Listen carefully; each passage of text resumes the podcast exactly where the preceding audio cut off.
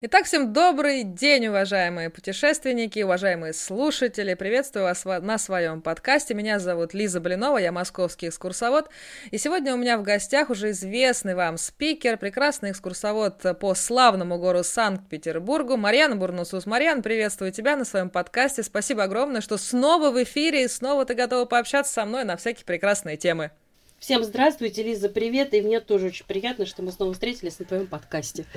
А, собственно, ставьте лайки этому а, подкасту, те, кто слышал уже выпуск с Марьяной и ознакомился с ее таким профессиональным а, путем, да, действительно очень любопытный, очень интересный, как все это происходило, как же так получилось, что Марьяна бросила свою там полупедагогическую музыкальную деятельность и стала действительно экскурсоводом, это очень и очень уморительно. Благодарю тебя, кстати говоря, за такой очень детальный рассказ, было очень приятно пообщаться. Ну а сегодня у нас снова новый выпуск. И надо сказать, что мы открываем новую рубрику. Это очень приятно. Мы всегда и за все новое. Абсолютно и точно. волнительно. Абсолютно точно, потому что мы решили, что для тех подписчиков, которые э, постоянно слушают нас и хотят дальше просвещаться, и искать различные параллели между двумя столицами, мы будем записывать такие вот исторические и полуисторические э, подкасты, выпуски, где будем разговаривать на разные исторические темы, которые связывают наши города. И вот как раз сейчас, на дворе середина апреля, и близится празднование Светлого Христового Воскресения, мы подумали, а что же объединяет вот в этом ключе наши два города, и мы подумали, что, боже ты мой, а как праздновали Пасху. Вот этот а, праздников праздник и торжество торжеств, как говорили на Руси. А, и вот действительно мы подумали, что это был бы прекрасным нашим заглавным выпуском. Вот, э, я думаю, что это прекрасное начало. Что ты думаешь, Марьян? Я разделяю твои чувства.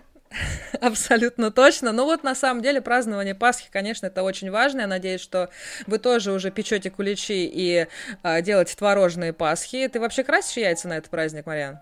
Да. Есть боль, да, определенно. Потому что э, не только, да, вот в, в плане веры, а дети надо. Надо, ну, да, традиция. Да.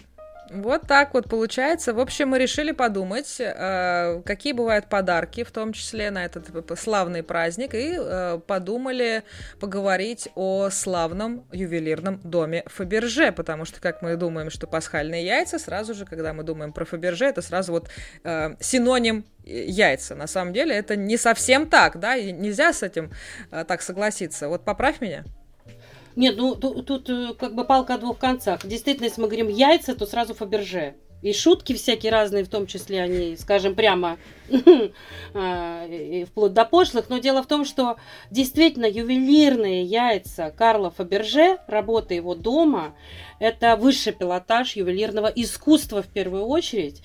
И если до сих пор все измерялось каратами, весом, драгметалла, то Карл Фаберже говорит, я ради этого работать не хочу.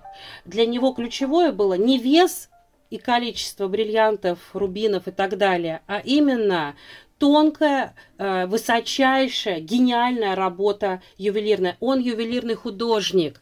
Вот в чем особенность вообще ювелирного дома Фаберже.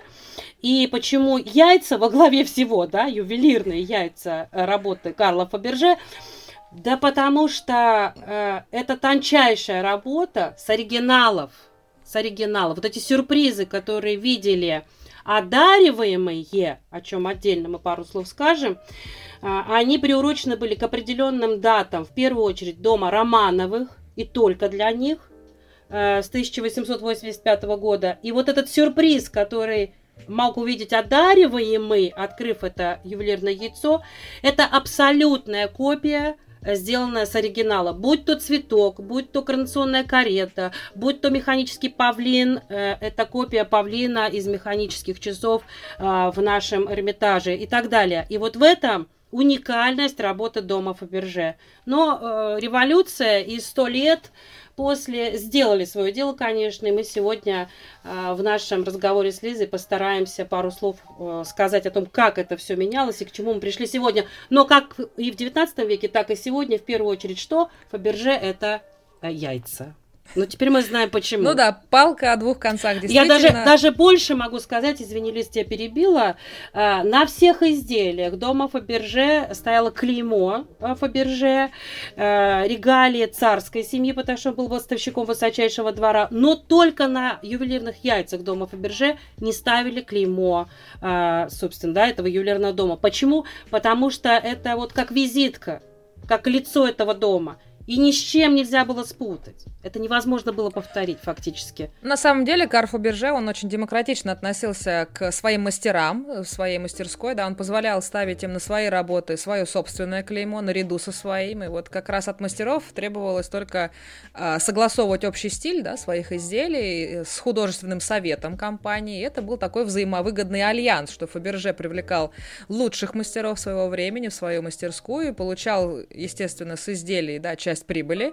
Ну а мастера получали очень престижную крышу и выход на рынок э, под известным брендом, поэтому это, в принципе, было очень важно, но действительно на яйца э, клеймо не ставилось. Но прежде чем мы э, ударимся в э, династию Фаберже, историю этого ювелирного дома, который будоражит всегда всем умы, особенно в преддверии пасхальных празднований, если мы в, в эпоху Романовых да, вас, э, окунемся, то надо немножко еще на несколько веков назад э, уехать откатиться. и, собственно, да, немножко откатиться. Да. Давай все-таки пойдем по хронологии сначала. И вот чем может похвастаться Москва Москва, и, к сожалению или к счастью, не может похвастаться Петербург, так это, собственно, ваше начало, да, начинается э, с только Петровского времени, но Пасху-то праздновали и раньше.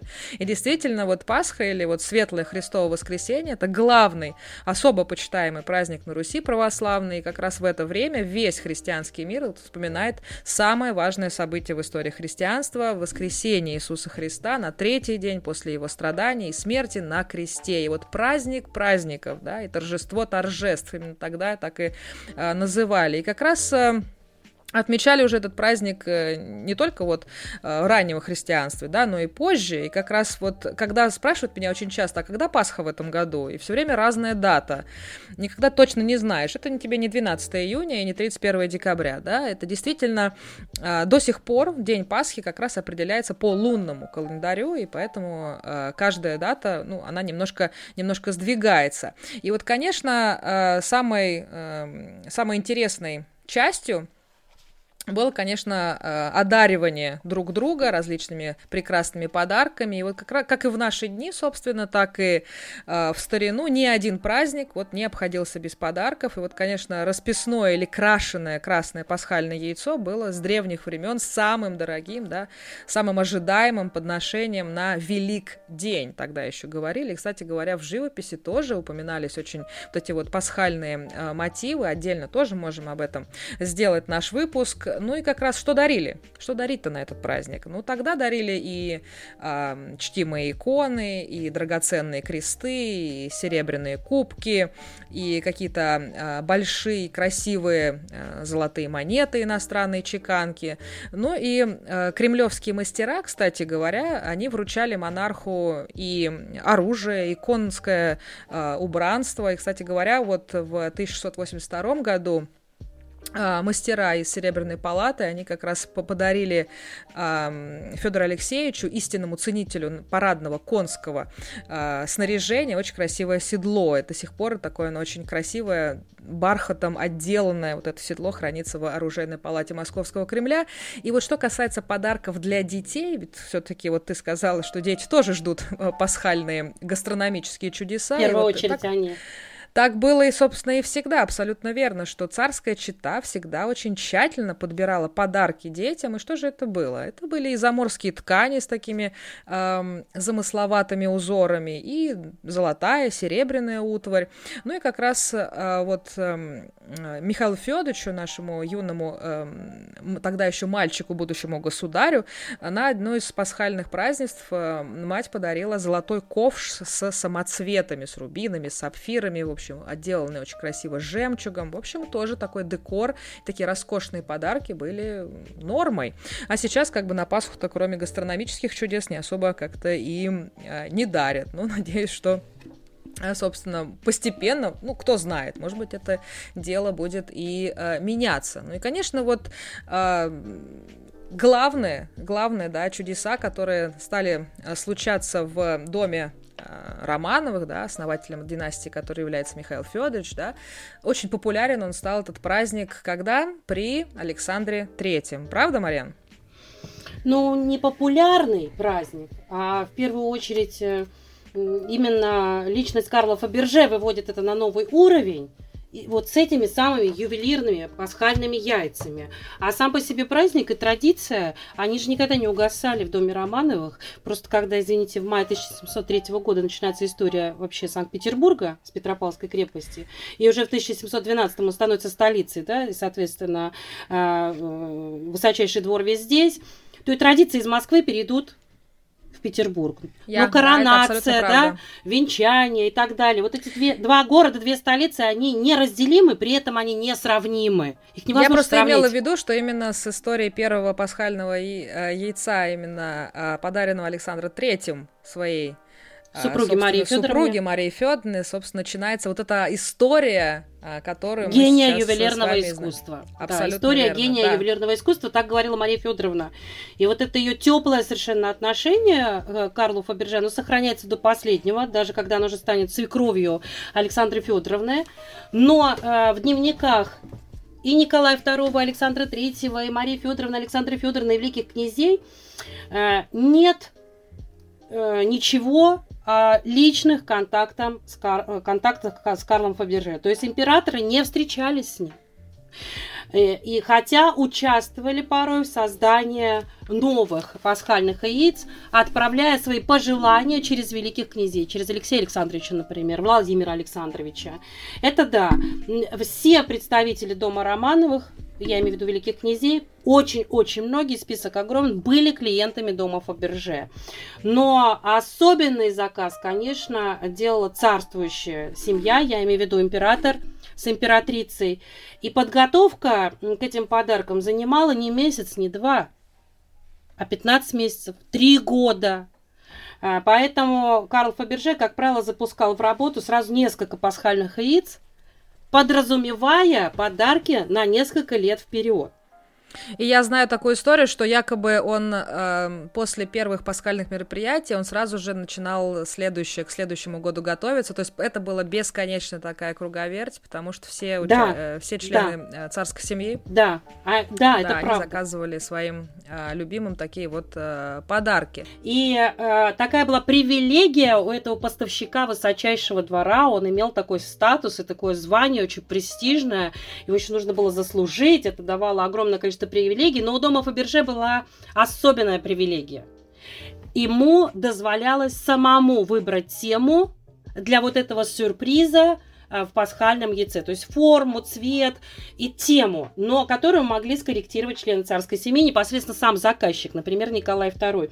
И вот э, э, сам Карл Фаберже человек был уникальным. Мало того, что он был ювелирным художником, очень талантливым коммерсантом, он был, оказывается, еще и человеком с юмором. И вот эта знаменитая история э, про пасхальное яйцо, которое готовилось в качестве подарка для Александры Федоровны и посвящено цесаревичу Алексею. Ну, мы знаем, что это незаконченное яйцо, которое было фактически случайно обнаружено, кстати, в Москве, да, в музее минералов.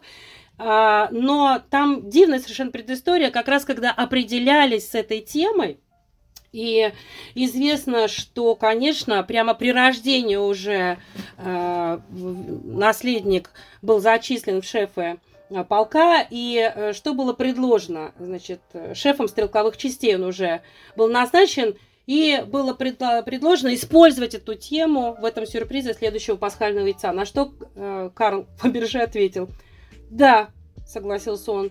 Только придется изобразить грязные пеленки, так как это единственное пока результаты его стрельбы, обронил Фаберже. Однако, конечно, изобразили бриллианты. То есть э, титаническая работа проводилась, не лишенная юмора. Мне кажется, это очень важный такой момент. Отлич, отличная такая история, да. И как раз э, вот для царской семьи-то я хотела еще такой сделать ремарку, что, конечно, готовились вот эти очень дорогие э, драгоценности, да, а вот э, что же по поводу обычного люда? Они же тоже крашеное пасхальное яичко-то хотели. И вот как раз здесь, что самое интересное, мало того, что дарили друг другу вот эти вот яйца, а еще же был великолепный обряд под названием Христосование, да? И вот как раз э, очень много есть свидетельств, когда вспоминают, что вот э, даже иностранные гости, когда приезжали в столицу, и они писали, что вот э, все встречающиеся обмениваются во всяком месте на перекрестках э, поцелуем. И вот как раз ты этих целующихся людей, собственно, видишь по всему городу.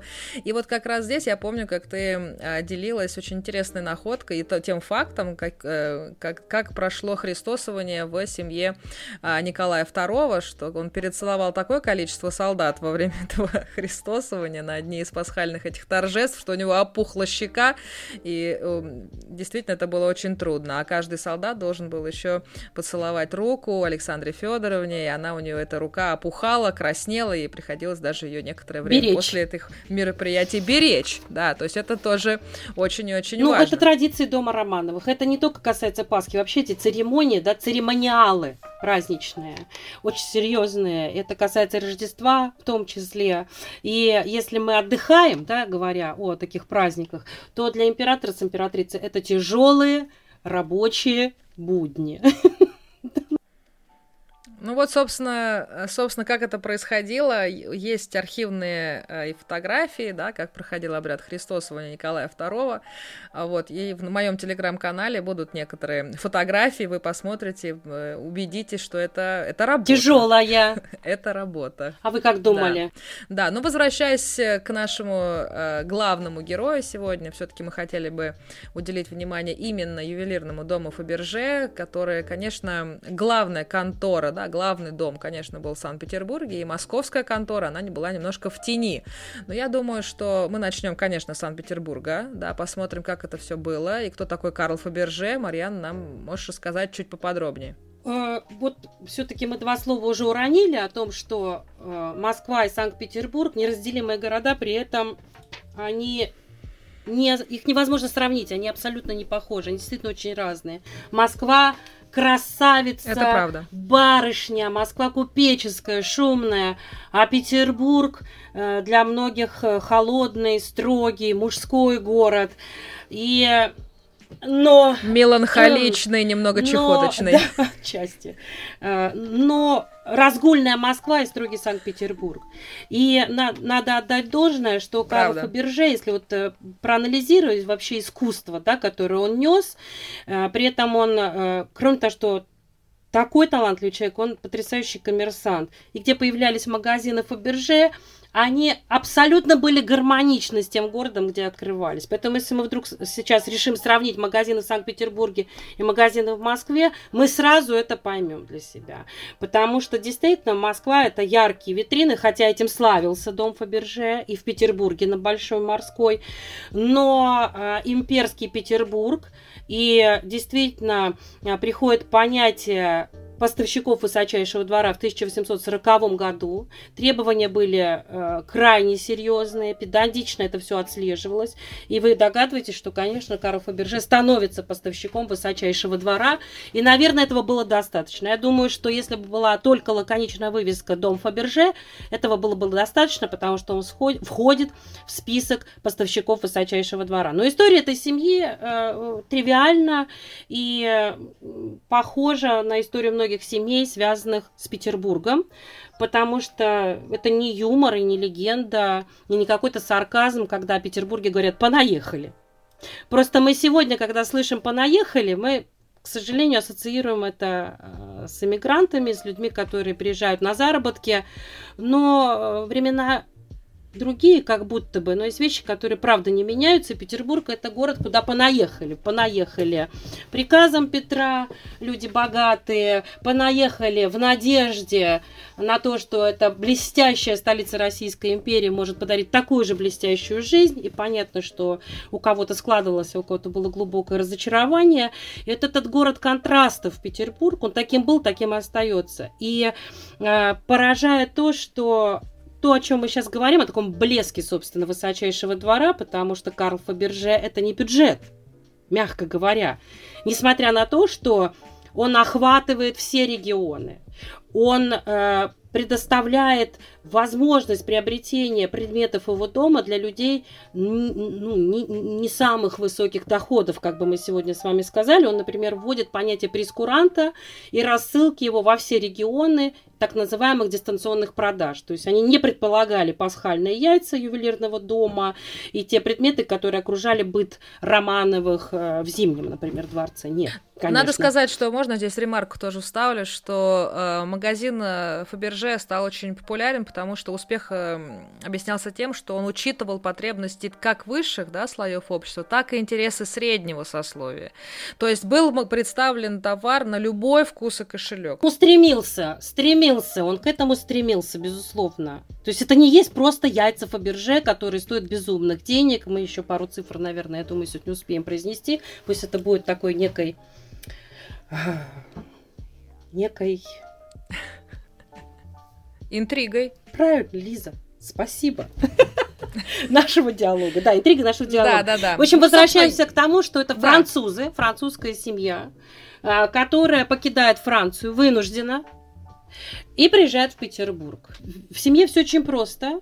А, отец Карла Фаберже открывает магазин, который расположился на Большой Морской. И сегодня, если вы приедете в Петербург и спросите, где дом Фаберже, вам снова скажут Большая Морская. И сегодня проводят экскурсии туда, кстати говоря, кто послушает наш диалог, вполне может это все озвучить для себя уже визуально. И э, люди действительно достигают огромного успеха, но пока управляет компанией отец, Карла Фаберже, это розница ювелирных изделий и очки. Но очень скоро в семье рождаются дети, будет э, четверо сыновей у самого Карла Фаберже, который женится на Августе. Августа Юлия Якобс. Это мебельщики. И э, в конечном результате все это превращается в большое семейное дело и получает развитие э, благодаря именно Карлу Фаберже.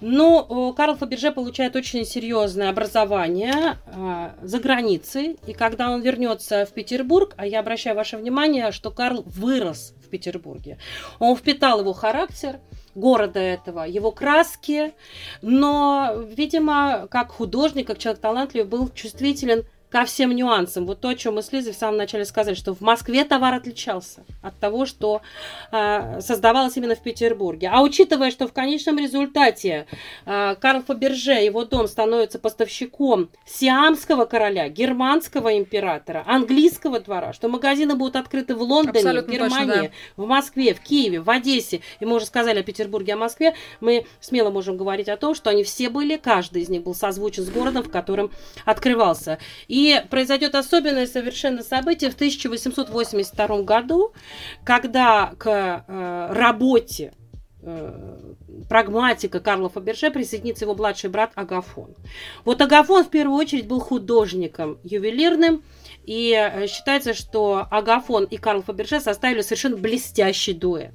И вот начинается развитие. Далее э, я хочу обратить ваше внимание на то, что трудилась вся семья, управляли домом Фаберже, я имею в виду магазинами в разных городах, а, э, значит, сыновья Карла Фаберже, Николай в Лондоне, Евгений в Санкт-Петербурге, Александр будет работать в Москве.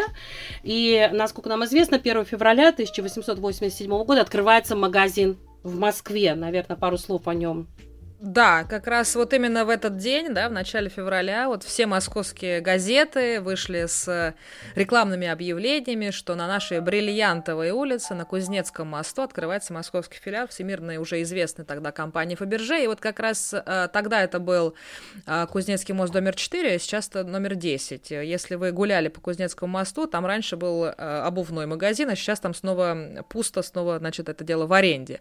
Но надо сказать, что это очаровательный особняк, э, трехэтажный, такого желтого цвета. Раньше в нем располагалось доходный дом Московского купеческого общества. И как раз там, э, собственно, э, долгое время возглавлял вот это московское отделение Александр Фаберже. Здесь находился и фирменный магазин, и контора для принятия заказов, и мастерские художников, и даже большие сейфы для хранения драгоценностей. И вот как раз началась вот московская история знаменитой э, фирмы, ну и московские э, рабочие да, на этой э, фирме, они работали неподалеку в Большом Кисельном переулке, домик 4, вот в бывших производственных помещениях известного российского промышленника Сангалли, которые, вот, к сожалению, не сохранились. И вот как раз говоря о разнице да, Москвы и Санкт-Петербурга, надо сказать, что вот у московской фабрики Фаберже было два отделения.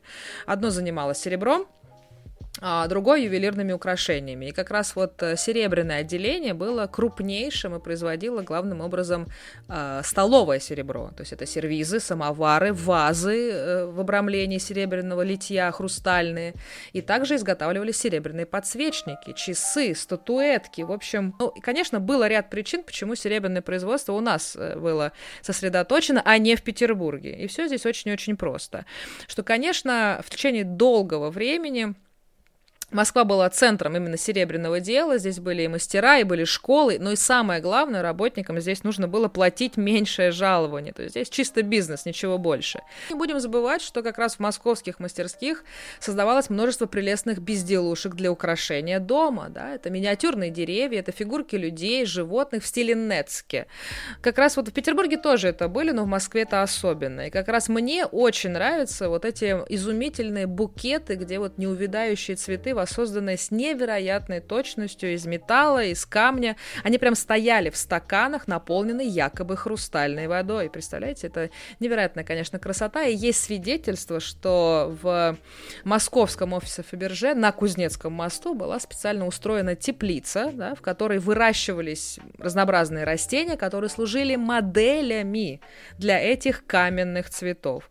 Всего их было воссоздано около 80, если я ничего не путаю, и как раз они разбрелись по всему свету, невероятно ценятся коллекционерами, и, конечно, самая большая коллекция цветов Фаберже, 26 э, штук, они находятся э, у английской королевы, и как раз английский королевский двор э, всегда был ценителем произведений Фаберже, и как раз вот по одному или два каменных цветка есть вот в Минералогическом музее Ферсмана, в Оружейной палате, в Эрмитаже, ну и, конечно, в музее Фаберже на Фонтанке в Санкт-Петербурге. Фирма Фаберже работала крайне разносторонне. Это и фантазийные предметы, это ювелирные украшения, аксессуары, это парадное серебро, это драгоценная галантерея, это интерьерные вещи, а, которые сопровождали просто быт дома Романовых. И, конечно, пасхальные э, яйца, из них 9 были заказаны Александром III и Николаем II.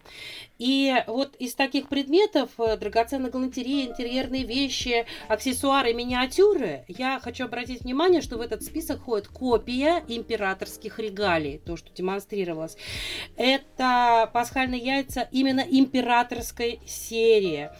И э, очень важную роль сыграла Александра Федоровна, супруга Николая II, можно сказать, в карьере Карла Фаберже и его ювелирного дома. Каким образом? Это при том, что если мы обратимся к дневникам а, той же Александры Федоровны и ее свекрови Марии Федоровны, то мы, конечно, сразу увидим, что Мария Федоровна ну, э, более щедро да, э, отзывается о Фаберже и говорит о том, что он абсолютный гений.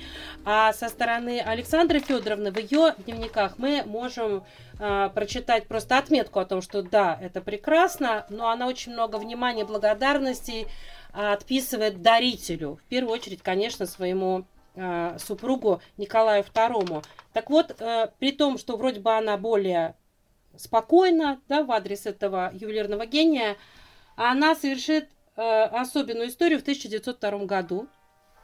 Это э, будет благотворительная выставка, устроенная на английской набережной. Кто был в Петербурге, сразу поймут, э, о каком доме я говорю. Кто не был, обязательно там побывайте. Это знаменитый особняк фон Дервизов. А, который действительно в конечном результате принадлежал дому Романовых, а сегодня это наш э, дворец бракосочетания номер один.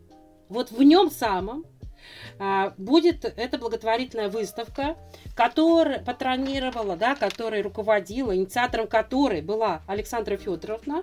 И называлась эта выставка «Художественные вещи и миниатюры Фаберже». Это те предметы, которые принадлежали императрицы Александры Федоровны. Огромная выставка. Все средства, которые в результате ее были выручены, все уйдет в пользу императорского женского патриотического общества. Что получает Фаберже? Славу славу, и это связи, конечно, э, с императорским домом. И с 1890 года э, Карл Фаберже является оценщиком кабинета ее императорского величества. Вот в чем его успех, да, что он художник, что он расставляет другие акценты, и вот такая близость э, с царским двором. Вот в чем его успех. А дальше э, все приобретает конкретную традицию. Мы можем посмотреть даже счета дома Фаберже, но я думаю, что если мы хотим прям четкие цифры, мы можем отдельный, да, отдельную встречу этому посвятить, потому что мы будем до утра это цитировать, смотреть и читать. Огромные средства выделялись, и я еще раз обращаю внимание, что э, изделия дома Фаберже они становятся способом коммуникации. Поэтому, когда отправлялись путешествия, а, когда отправлялись на переговоры, когда обеспечивались особенные приемы, дом Фаберже получал огромный заказ. Поэтому те люди, которые трудились на этот дом, то, что вот Элиза чуть ранее озвучила, что Карл Фаберже э, да, позволял ставить клеймо малых мастерских, вместе со своим. Это, это не случайно. Это, как многие говорят, бизнес бизнесом. Э, это все работало на имя Фаберже. И на две столицы, как сегодня мы можем себе позволить сказать, на Москву и Петербург, работало около 500 человек. Насколько я знаю, что вот прежде чем получить этот великолепный пиар, он понимал, конечно, он был очень дальновидным предпринимателем и долгое время работал бесплатно. Вот подтвердили, опровергни эту историю. Он бесплатно работает 10 лет э, в Зимнем дворце реставратором ювелирных изделий Эрмитажа. Это правда. И там он набирается, конечно, опыта и мастерства невероятного. И вот тогда он приходит к тому, что основа его работы не вес, не драгоценные камни, а тончайшая, уникальная работа. И вот когда мы говорим о том количестве людей, которые работают на том Фаберже, у некоторых возникает вопрос, а что делал, собственно, сам Карл Фаберже? Кроме того, что он выбирал этих уникальных людей-мастеров, и он чуйку определенного рода имел в этом смысле, если можно так грубо выразиться. Что делал Карл Фаберже? А, многие, вспоминая, говорят, он делал только две вещи. Первое. Если изделие ему нравилось, и он понимал, что оно успешно, он брал его в руки лично и демонстрировал всем участникам этого процесса и говорил, что это прекрасная, блестящая работа. И второе, что он делал, если ему изделие не нравилось, и он считал, что это недостаточно высокий уровень, у него всегда с собой был специальный небольшой молоточек, которым он разбивал его сразу в дребезги на глазах у всех. И считается, что брака было, по мнению Карла Фаберже, порядка 30%. Это то, что он разбивал просто в хлам. В хлам. И э, все это приводит, конечно, к определенной публике. И действительно, э, представители дома Романовых и богатые э, люди предпочитали приобретать предметы ювелирного дома, что называется, с рельс. То есть они еще не готовы, они еще только задуманы, над ними только начинается работа. И вот э, это абсолютно достоверно. Сын Александра II, великий князь Алексей Александрович, предпочитал приходить в дом Фаберже, лично смотреть, над чем работают, и выкупать это изделие, хотя над ним могли работать еще в течение нескольких месяцев или даже лет. Вот такой уровень, сумасшедший совершенно. Мне Надо сказать, кажется. что действительно еще успех этой фирмы э, продиктован то, что вот каждый покупатель, который в магазин приходил, он был уверен, что он э, получит исключительно новые образцы, так как и только выпуск... для него. И, и только, только для, для него, него, да. И вот еще, э, я уж не помню, сказали мы это или нет чуть ранее. Еще мне кажется, это уникально, совершенно конкретно э, характерно для Карла Фаберже. Он строго ведет статистику покупок каждого клиента своего ювелирного дома. Он э, использует индивидуальный подход. Он уже предполагает дальнейший заказ и запускает его в работу. И клиент действительно его потом приобретает. Ну, талант талант. Да, Но да. несмотря на такое развитие, э, на, несмотря на такой успех, как в самом начале мы сказали, революция сделала свое дело. Но э, кроме революции еще 1914 год, начало войны. Трудные, конечно, времена. И, как мы с вами понимаем, к витринам э, дома Фаберже приходят уже не великие князья, не представители дома Романов, матросы. И более того, Карл Фаберже вынужденно исполняет военные заказы, что тоже понятно. И уже в ноябре 1918 года закрывается дом Фаберже. И несмотря на то, что Евгений, сын да, Карла Фаберже, пытается продолжить работать, он э, не сможет ничего сделать. Что касается самого Карла Фаберже, он со своими сыновьями Николаем Александром покидает Россию. Делает он это с помощью британского посольства, эмигрирует на запад через Финляндию в Лозанну. И он, не, представьте, такое блестящее имя, и он не может им пользоваться, он не может его произносить, он уезжает как курьер английского посольства. Покинет он свой богатейший дом с одним саквояжем, и на сегодняшний день все склоняются к тому, что в этом саквояже якобы было всего лишь две бутылки вина. Вот с этим Карл Фаберже уезжает из России. Но мы упомянули, что в Петербурге адрес Большая Морская. Э, в доме э, Фаберже существует бронированный сейф-лифт. Таких в Петербурге было только два, и один из них как раз у Фаберже. В чем его особенность и уникальность? Им действительно пользовались как лифтом днем, но ночью его поднимали, э, и он останавливался между первым и вторым этажами, и э, к нему подводился электрический ток. Таким образом, ночью сохранялись в этом сейфе все драгоценности. И якобы, якобы, до мая 1919 года шесть чемоданов с драгоценностями оставались в этом лифте-сейфе. И э, в итоге, что я вам хочу сказать, э, охраной этого магазина э, будет заниматься и отвечать за нее швейцарская миссия – но самое главное, что до 24 года в России будет оставаться брат Карла Фаберже, Агафон, у которого тот самый знаменитый ключ от лифта сейфа. И он будет открывать этот сейф. Кульминация. Где эти драгоценности? Никто не знает. И как они исчезли, тоже не очень понятно. Еще один нюанс. Евгений, тоже помним, да, это сын Карла Фаберже, на даче в Левашово закопает саквояж драгоценностями стоимостью 2 миллиона долларов но вывести за границу он его не сможет. Поэтому наступит момент, когда будет просто перевернута дача в Левашово в поисках. Но ничего не нашли. Так что мы уже насчитали, сколько чемоданчиков-то? Где-то же они есть, у кого-то же они есть.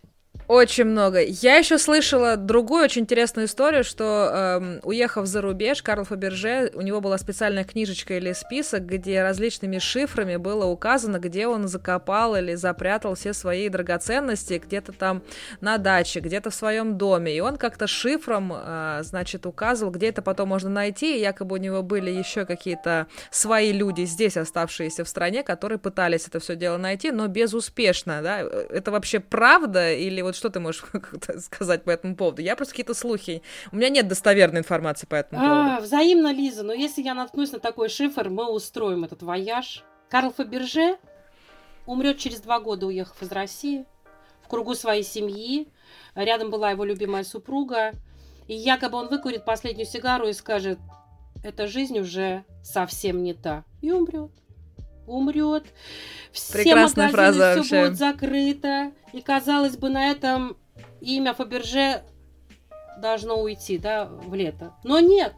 Но нет. Я еще сделаю такую небольшую mm-hmm. ремарку, как раз вот еще до вот этих трагических событий, э, вот по поводу э, как бы связи, да, все-таки в Москве это тоже были сейфы, ты не торопись, в Москве тоже умели хранить драгоценности, Я не сомневаюсь. тоже на Кузнецком мосту.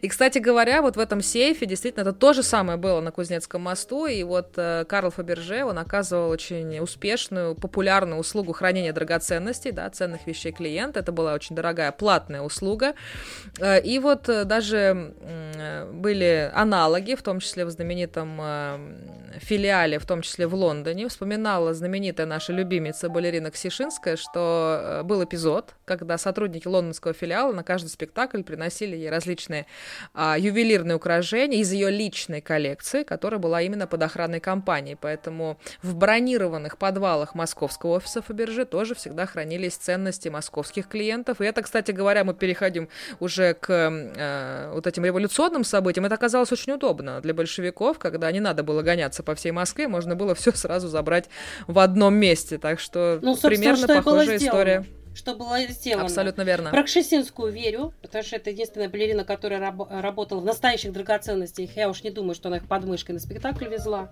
Все остальные балерины работали только в бижутерии, это факт. Что касается большевиков, революции, то, что ты сказал, да, очень удобно. Это действительно удобно, потому что э, страна разграблена, Москва разграблена. Советскому правительству нужны деньги. Прекрасно. Наследие Фаберже. А, оружейная палата в Кремле. Да, а, все было продано. Но как? А, значит, оценивали большевики и помогал им кто? Мне кажется, уже новая звезда у нас восходит. Агафон Фаберже. Он был вынужден это делать. Он был вынужден. Он вынужден это делать. Он вынужден передать ключ от э, сейфа лифта. Он вынужден оценивать. Кстати говоря, это единственный член дома Фаберже, семьи, который не имел доли бизнеса всех была своя доля в этом бизнесе. Кстати, он очень, очень, по-моему, скандалил по он этому очень поводу. Был он очень обиделся. Да, он был страшно Конечно, расстроен, да. хотя у него а, был статус а, и при дворе тоже. Ну вот э, как-то. Ну он потом обошли, отыгрался. Его обошли. Ну как он отыгрался? Вот так, да, оцениваю. Ну был вынужден. Ну что я хочу сказать? Все грустно, конечно, печально, но поднимается волна русских эмигрантов. Да, появляются разные пословицы, в том числе, например, «Какая птица не долетит до Биорица». А, в Нью-Йорке тоже разрыва, раз, разворачиваются особенные события. К чему все это приводит? Это приводит к аукциону. Аукционы. Знаменитый дом «Старая Россия». Очереди выстраивались, очереди, потому что наши иммигранты вынуждены продают свои драгоценности. И там появляются предметы дома Фаберже. Безусловно, Почему такой ажиотаж, почему такой интерес? Потому что интерес к царской семье. И, конечно, среди богатых людей, которые заражаются этой лихорадкой пасхальных яиц дома Фаберже, аукцион подпитывает этот интерес все больше и больше. И среди этих богатых людей с толстыми кошельками, конечно, находится талантливый человек. Это э, человек, который проживет немало в России, Арманд Хаммер, который выкупает очень много именно в России и возвращается в Нью-Йорк в период глубокой депрессии. И привозит ювелирные изделия. Ему говорит, ты что, вообще что ли?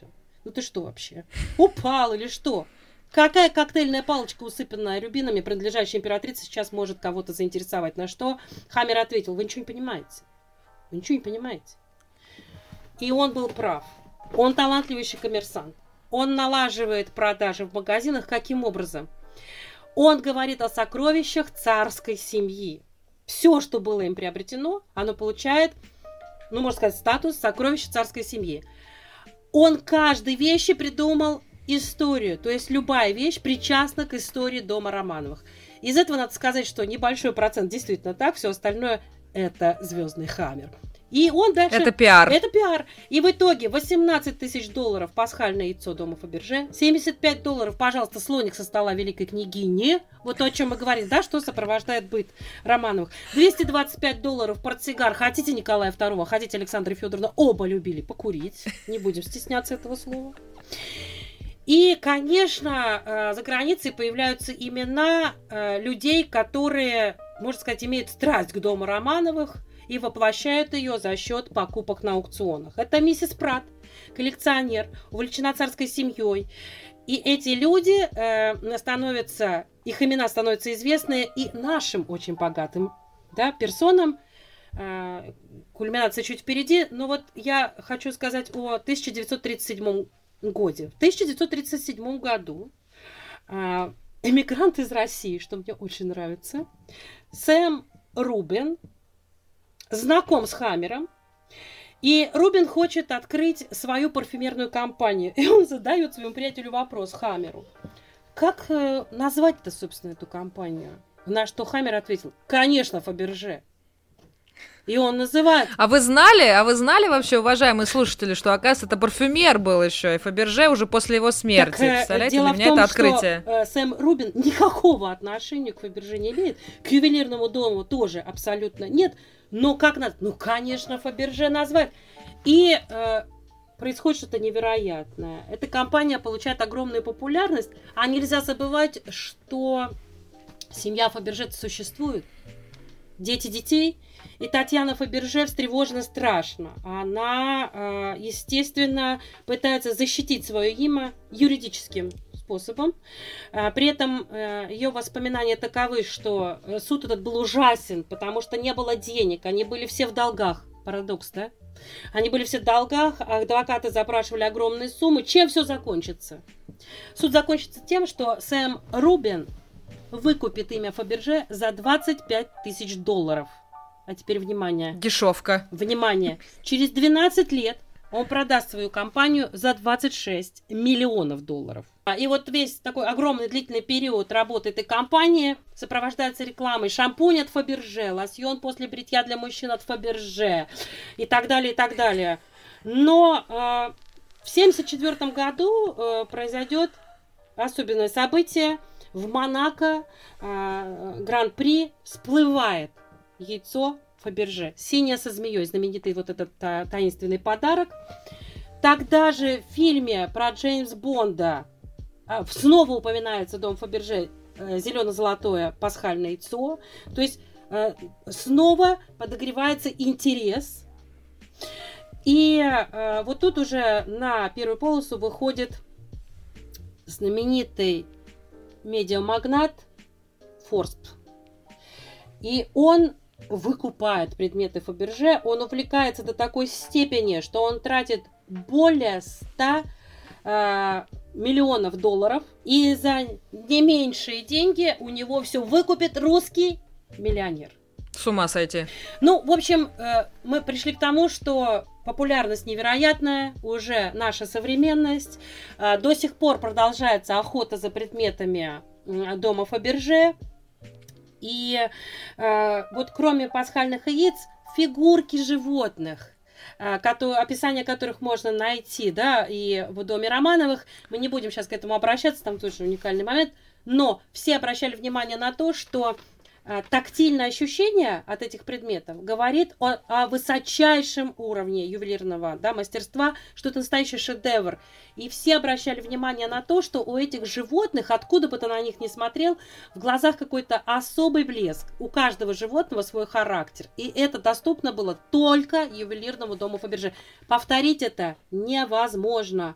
Еще я слышала, Мариан, подтверди вот или а, опровергни тот факт, что как раз вот э, в техническом плане, раз ты такой вот именно к технической части сейчас обратилась, именно вот покрытие, вот это вот глазурь, это эмаль, она переливалась, и это единственное вот, что отличало его от других ювелирных домов, и до сих пор не могут повторить вот этот блеск, правильно я понимаю? Я не исключаю, что сейчас тоже есть такие гении, но то, что это тончайшая работа, это отмечено везде. Поэтому, думаю, да, Думаю, что это тоже один из пунктов, так сказать, отличительных черт, да, и, да, и особых фактов Дома Фаберже, да, это озвучивается. Да, это озвучивается. И э, 21 век, начало. Я думаю, что сейчас все догадаются о том, что мы пришли к подаркам сегодняшнего дня, что подарить человеку, у которого все есть. Ну, конечно, пасхальное ювелирное яйцо Фаберже, но дело в том, что к этому периоду, к началу 21 века, вопросы мастерства забыты это уже не имеет значения. Просто причудливый дизайн Фаберже, больше ничего. И сегодня, если мы придем в сувенирные магазины, ювелирные магазины, мы можем это видеть в разной ценовой политике. Но это, конечно, уже не та история. И падает, падает это качество, оно вообще утрачивается. И в 2009 году группа инвесторов скупает лицензии и торговые марки Фаберже. Для чего? Именно для того, чтобы сохранить и восстановить имя Фаберже как ювелира, как художника, как, ну я не знаю, гения ювелирного дела. И э, лучшие ювелиры, я бы сказала, все же мира. Потому что это не происходит где-то конкретно в каком-то городе или в какой-то стране. Мы можем говорить о том, какая работа была проведена во Франции. Был обнаружен эскиз агафона Фаберже а мы помним, что он талантливый, при этом ювелир, да, художник, эскиз 1885 года, а внесли современные дополнения, вот в частности механизмы кое-какие, кое-какие детали, хотя механизмы уже начинают использовать дом Фаберже э, в царской России. Исполнено это будет во Франции. 16 месяцев продолжалась работа. Ювелир после скажет, никогда больше Даже не думайте предложить мне сделать нечто подобное. Это титанический труд, это труднейшая работа. Э, это все сложные ювелирные проекты категории люкс. Я сразу же здесь тебя перебью, потому что напрашивается самый главный вопрос, раз уж мы действительно обсуждаем сейчас вот э, великолепные пасхальные яйца Фаберже, и вот как раз плавно подошли к музейному фонду, да, музея Фаберже на Фонтанке. Вот твое личное предпочтение, твое любимое яйцо Фаберже, какое из того, что как бы, может быть в Питере, а может быть и в Москве? Или в частной коллекции в руках какого-то, да? Э, Или в частной коллекции. Вообще, ну, просто самое главное нам потом нашим слушателям как-то объяснить, если есть какая-то фотография, то хотелось бы это потом в моем телеграме-канале это увидеть. Я скажу. Э, вообще, конечно, у Фаберже есть уникальные работы, и стеклянный граненый стакан, а в нем фиалки с росой. Потрясающе совершенно. Но если мы говорим о пасхальных яйцах, вообще каждый из них это что-то уникальное, мы можем каждому посвятить отдельный подкаст, да, отдельную встречу. Но э, на сегодняшний день это, конечно, коронационное яйцо, которое, когда раскрывается, там карета коронационная Александра Федоровна, оригинал находится в Эрмитаже, и вот известен факт о том, что когда пришло время реставрировать оригинал, это оказалось невозможно, потому что были утрачены детали, и не было никаких документов, позволяющих восстановить их, воссоздать. И вот тут такая, да, интересная, э, такое интересное переплетение и объектов, и имен, и музейной работы, потому что э, воспользовались э, опытом дома Фаберже настолько детально с натуры это все выполнялось в миниатюре, что по, миниатюре, по миниатюре восстановили оригинал. Это потрясающей красоты э, ювелирное пасхальное яйцо Фаберже. И второе это павлин, который создавали в течение трех лет – и э, дорабатывали механизм, когда открывается это необыкновенной красоты прозрачное яйцо, мы видим павлина, как фрагмент, можно сказать, наверное, механических часов, э, павлин, который у нас в Эрмитаже, подарок Орлова Екатерине II. Так вот, когда это пасхальное яйцо раскрывается, павлина можно изъять. Это и есть сюрприз. И когда его выставляешь на поверхность, его можно завести и он э, весьма смело вышагивает по столу или куда вы его выставите. Невероятной красоты. Фотографии все эти доступны коронационного яйца, яйца павлин. И э, если коронационное яйцо, оно популярное, наверняка многие его сразу себе представили. А вот павлин не все знают, но это дивной красоты. Это так изящно. Наверное, даже павлин на первом месте для меня для меня. Но э, то, о чем мы сейчас говорим, мы во многом благодарны должны быть э, очень богатому человеку, который вообще мог этим не заниматься, мог любоваться один. Но, к счастью, он оказался щедр. Виктор Феликсович с прекрасной фамилией Вексельберг. А, что нам сообщает официальный сайт музея Фаберже? Он находится у нас на набережной реки Фонтанки в Петербурге. Шуваловский дворец знаменитый. А, он э, говорит нам следующее, официальный сайт. Музей Фаберже открыт в 2013 году, 19 ноября. Какие события э, являлись э, предшествующими? Февраль 2004 года культурно-исторический фонд «Связь времен» приобрел знаменитую коллекцию изделий Фаберже, принадлежащую семье американского медиамагната Майкельма Форбса, то, о чем мы с вами говорили. Коллекция более 200 предметов, в том числе 9 уникальных пасхальных яиц Фаберже.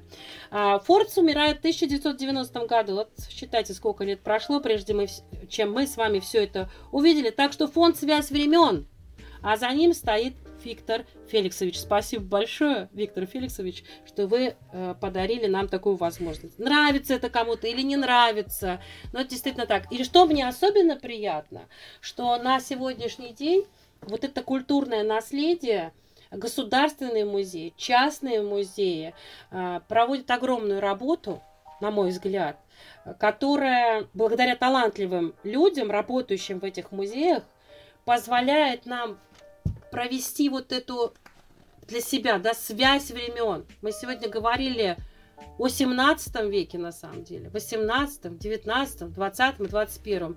И благодаря таким людям э, имена очень талантливых гениев мы не забываем и сегодня. Я не исключаю, что если бы не был открыт музей Фаберже, мы бы с вами не очень много знали об этом гении ювелирного дела.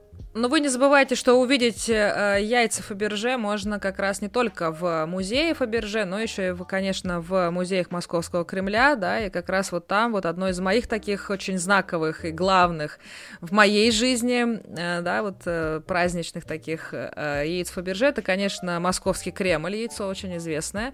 И вот как раз э, дважды был Николай II, э, отмечал Пасху здесь, в Москве, и вот как раз во второй свой приезд, она чита приехала в 903 году, и вот как раз в 906 году, три года спустя, как раз Николай Александрович преподнес своей э, жене такой пасхальный подарок – вот яйцо Московский Кремль, работы Фаберже, и как раз вот он напоминал о визите, первом визите, как они, собственно, были. Это такой был очень красивый в миниатюре Московский Кремль, Кремлевские башни, и самое главное, что такой вот, знаешь, резиденция московских царей, такая вот преемственность здесь очень чувствуется, да, все-таки Москву э, почитали.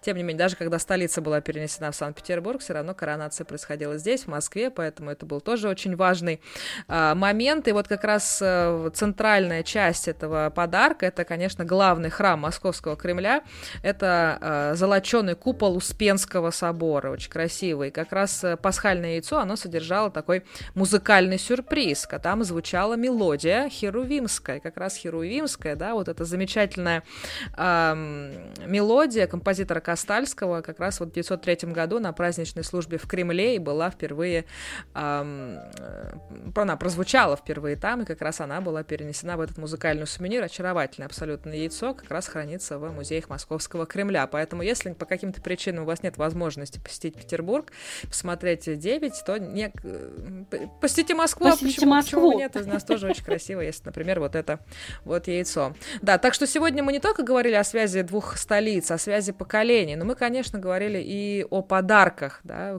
Подарки все любят, поэтому вот в преддверии такого большого светлого праздника, конечно, это тема, которая за э, полтора часа, наверное, мы не, не сможем так объять в полной мере. Привести цитату из книги, да. которая э, составлена Зиминым и Соколовым, ювелирные сокровища да. Российского императорского двора. Вот именно как заключение, да, именно в этой теме. Э, буквально абзац. Сегодня имя Фаберже известно во всем мире – в той или иной степени. Ведущие аукционы периодически проводят торги вещами Фаберже. Надо признать, что теми или иными путями большая часть вещей Фаберже ушла из России. К сожалению, в музеях России насчитывается едва ли более тысячи вещей Фаберже, в то время, что только в коллекции Арманда Хаммера в начале 30-х годов таких изделий более двух тысяч. Однако, наряду с арифметическим наследием сохранилось наследие духовное, творческое, и это не менее важно, чем наследие материальное. И это наследие неразделимо принадлежит России. Очень патриотично. Действительно, это правда. И вот мне кажется, да. на этой такой патриотичной ноте мы плавно будем завершать наш разговор. Мне кажется, что мы достаточно много сегодня успели обсудить э, э, очень красивого, праздничного, э, традиционного, волнительного, волнительного, роскошного, люксового, тяжело-люксового, я бы даже сказала. Я желаю, конечно, нашим слушателям всегда в своей коллекции, ну, стремиться, стремиться дома, чтобы хотя бы какая-то была маленькая частичка Фаберже, будь то это какая-то репродукция или, может быть, маленький сувенир из э, магазинчика, да, на Арбате, но тем не менее, пусть она вас греет, и пусть вы думаете об этой теме в преддверии этого большого светлого праздника. Марьян, я благодарю тебя за такой наш очень эмоциональный, но содержательный э, разговор. Я думаю, что мы эту традицию продолжим, и в следующий раз вот мы будем так стремиться, может быть, раз в месяц собираться и говорить вот так вот ярко, эм, эмоционально на такие вот интересные темы, которые соединяют наши два города. Ты вообще как на это смотришь? Я, конечно, абсолютно с тобой согласна, но очень хочется надеяться, что это ярко и содержательно не только для нас с тобой, э, которые после любого диалога, наш с тобой любой диалог побуждает к какому-то поиску. Я никогда не остаюсь равнодушной, я начинаю дальше что-то искать, находить, рождаются новые темы, или темы, которые ты уже вроде бы, казалось, освоил, но что-то новое открывается, и дальше уже э, персонально, да, идем. Очень бы хотелось, чтобы это было взаимно не только у нас с тобой, но и со слушателями, слушателями.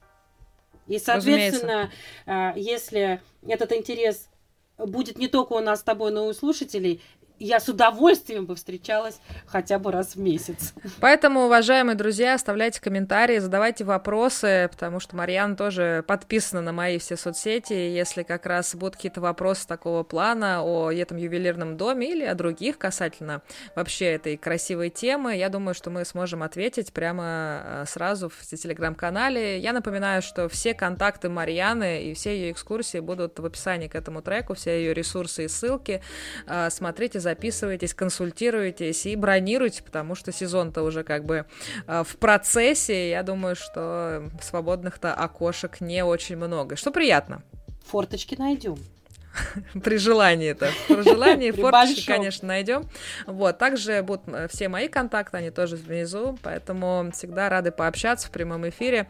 Подписывайтесь на наши соцсети, следите за нашими сборными, индивидуальными экскурсиями, и всегда будем рады вас видеть. Спасибо, Марьяна, и хорошего тебе вечера. Спасибо, Лиза. Взаимно. Пока-пока.